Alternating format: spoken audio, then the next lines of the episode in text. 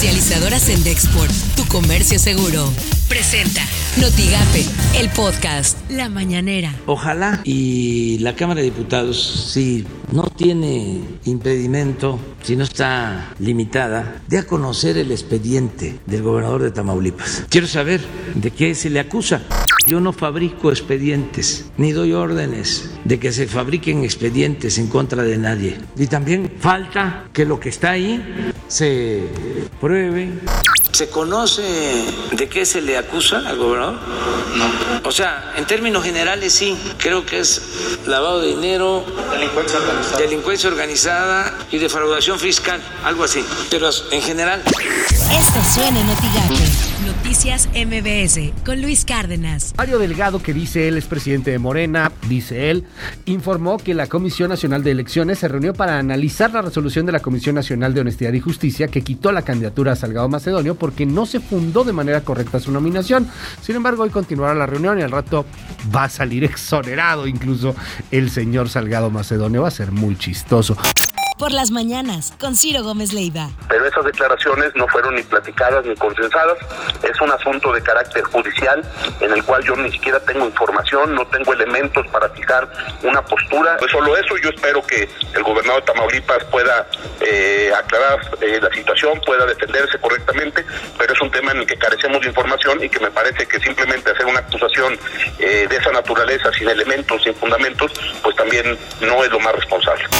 Así las cosas en W Radio. El gobierno de Campeche decidirá mediante una encuesta a padres de familia y maestros si reactivan las clases presenciales en la entidad que hasta ahora se encuentran en semáforo verde. Pese a que la encuesta se realizará a partir de hoy, los resultados se darán a conocer hasta finales de mayo y en el intermedio también habrá una revisión de la infraestructura así como trabajos de limpieza y fumigación.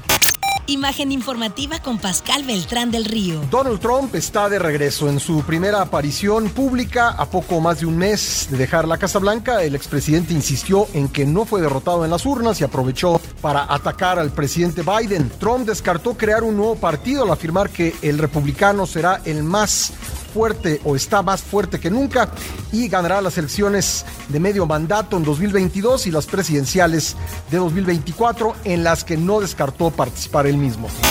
Editorial Notigape, con Martín Cifuentes. El procedimiento abierto por la Fiscalía General de la República para lograr el desafuero del gobernador de Tamaulipas abrió el debate nacional sobre el tema, dejándose escuchar voces a favor y voces en contra. Por una parte, hay quien percibe exceso desde Palacio Nacional y por otra, hay quienes ven en la acción un acto de justicia. Algunos, especialmente ligados al partido Morena, festejan en redes sociales y otros se muestran preocupados porque ven en todo esto un dejo de autoritarismo sea lo que sea.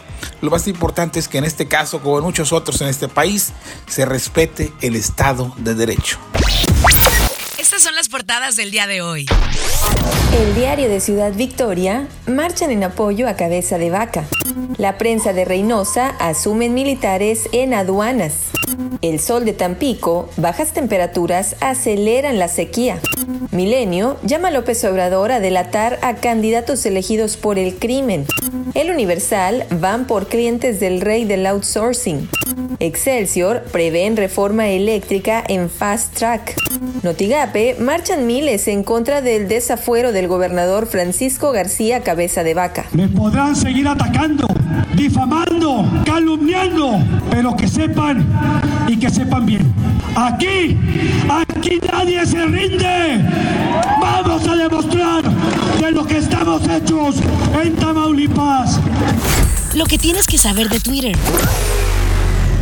Arroba HL Gatel al 28 de febrero de 2021 hay 1.633.900 personas recuperadas de COVID-19 y 185.715 defunciones confirmadas.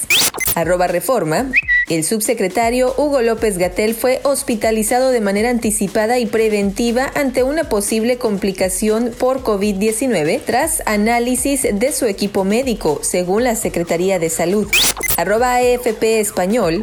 Estados Unidos autoriza vacuna de Johnson Johnson contra COVID-19 para uso de emergencia. Arroba la silla rota. Pasajeros que compartieron vuelo Guadalajara-Ciudad de México en el que iba el presidente López Obrador lanzaron una serie de insultos en su contra. Arroba expansión.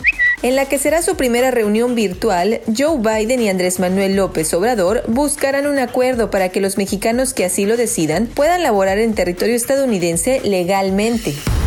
Comercializadoras en Dexport, tu comercio seguro, presentó Notigape, el podcast.